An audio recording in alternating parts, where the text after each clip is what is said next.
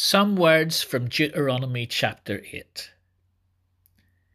Be careful to follow every command I am giving you today, so that you may live and increase and may enter and possess the land the Lord promised on oath to your ancestors.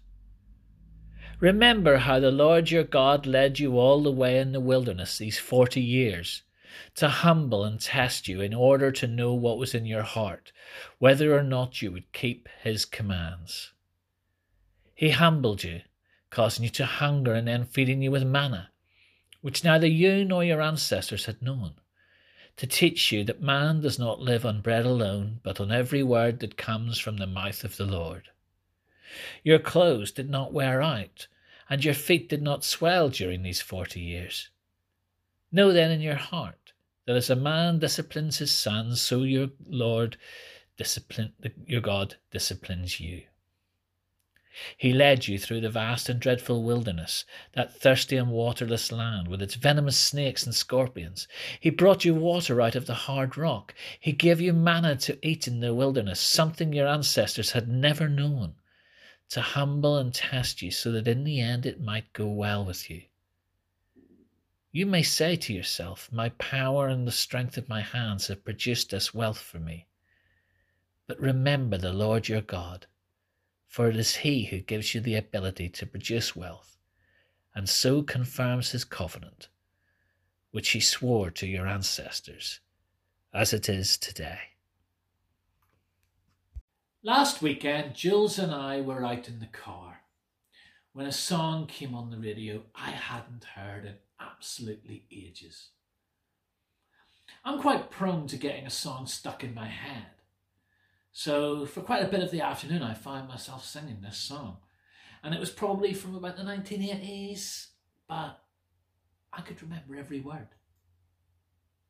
In fact, my brain seems capable of remembering any amount of useless trivia. Actors who have played Doctor Who with the dates that they played them. Pretty much every murderer in Midsomer. The Arsenal side that won the 1979 FA Cup final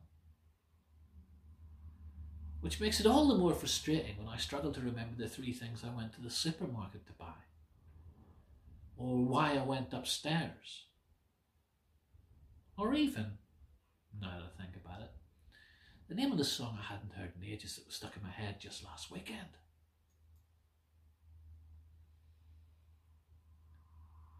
A regular feature of the Bible story of the Israelites wandering in the wilderness was this call for them to remember. The passage that was on the screen just a moment ago contained many such calls. Verse 2 Remember how the Lord your God led you all the way in the desert these 40 years.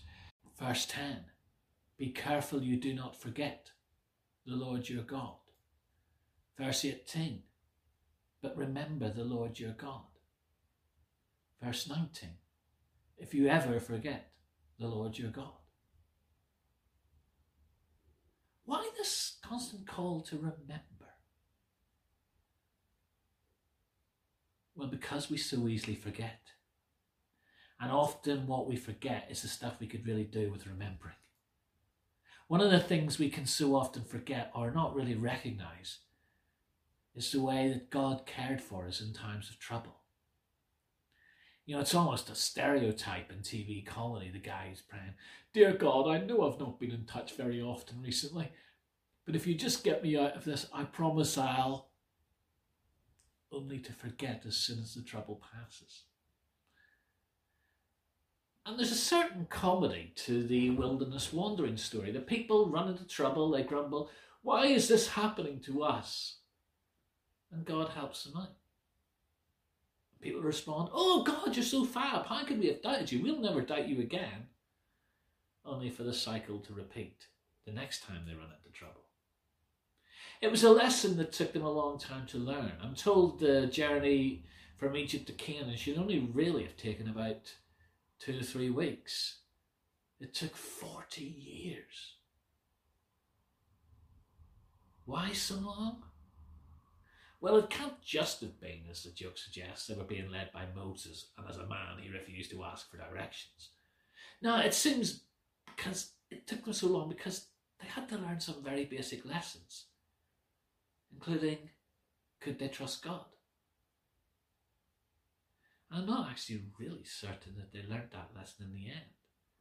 When they do settle in Canaan, the book of Judges suggests that they kept forgetting about God, they kept running into trouble, they kept crying out to God, and then when He rescued them, promptly forgetting them all over again.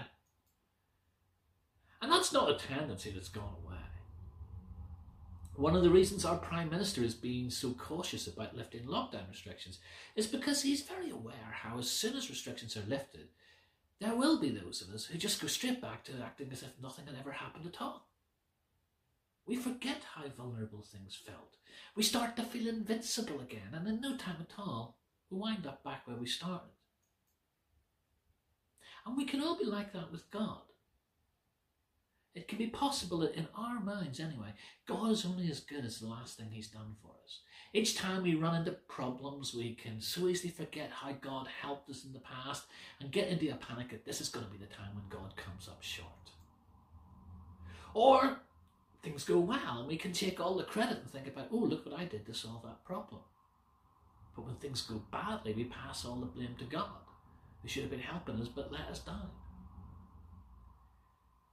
You see, often we're not as dissimilar to the Israelites as we'd like to think. They are very human.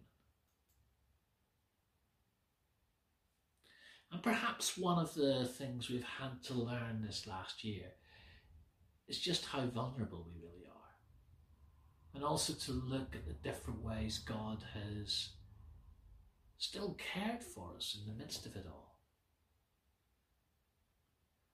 As I'm sort of talking to you today, I'm sort of partly mulling over the latest roadmap, what it all means, how church might look over the next year or so. But it's just as important to reflect on where we are now. What lessons have we needed to learn in this season? Have we learned them? And in the midst of the struggles, what blessings have we found? In what ways have we discovered God caring for us? Can we allow then the time and space to take root in our hearts and minds so that eventually, when we do emerge, wilderness will have done its work?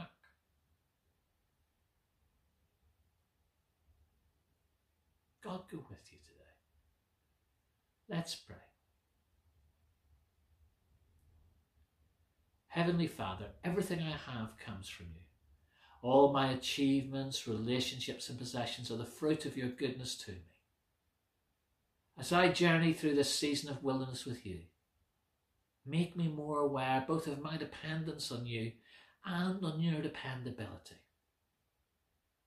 Help me to learn trust, to grow in humility, and to develop a thankful, generous heart.